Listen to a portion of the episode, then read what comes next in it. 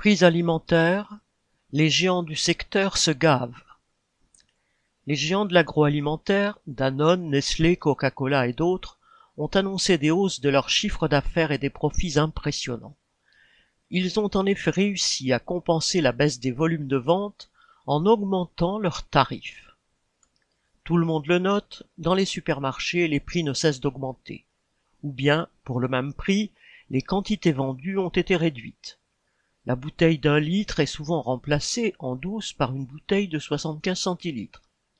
De l'aveu même des dirigeants de ces groupes, ces hausses de prix ne sont pas nécessairement dues aux hausses des prix de l'énergie. Le directeur de Danone France a expliqué, par exemple, que les bouteilles d'évian de 50 centilitres sont plus chères parce qu'elles sont faites, citation, en plastique qui provient de bouteilles déjà utilisées, fin de citation, et que selon lui, le débat, c'est le modèle qu'on veut. Fin de citation. Si on veut, citation, de l'économie circulaire, une protection de la planète, fin de citation, dit-il, il faut payer le prix. La grande distribution a prétendu défendre le consommateur en cherchant à négocier avec ses fournisseurs des hausses modérées, en allant dans certains cas jusqu'à cesser de vendre certains produits.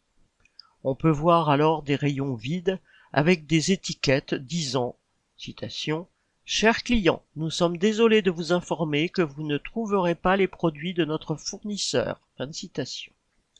C'est ce qu'ont fait les enseignes Intermarché et Casino en retirant des rayons les fameuses bouteilles d'évian de 50 centilitres.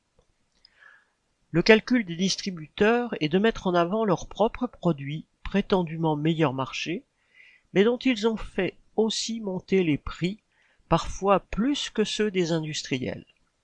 Un bras de fer est ainsi engagé entre la grande distribution et les grandes marques de l'agroalimentaire à l'échelle internationale.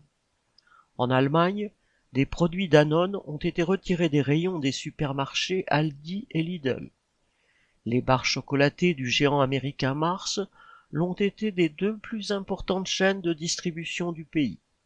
Quant aux clients, ils ne peuvent que subir les augmentations de prix, qu'ils viennent de la grande distribution ou des industriels. Pierre Royan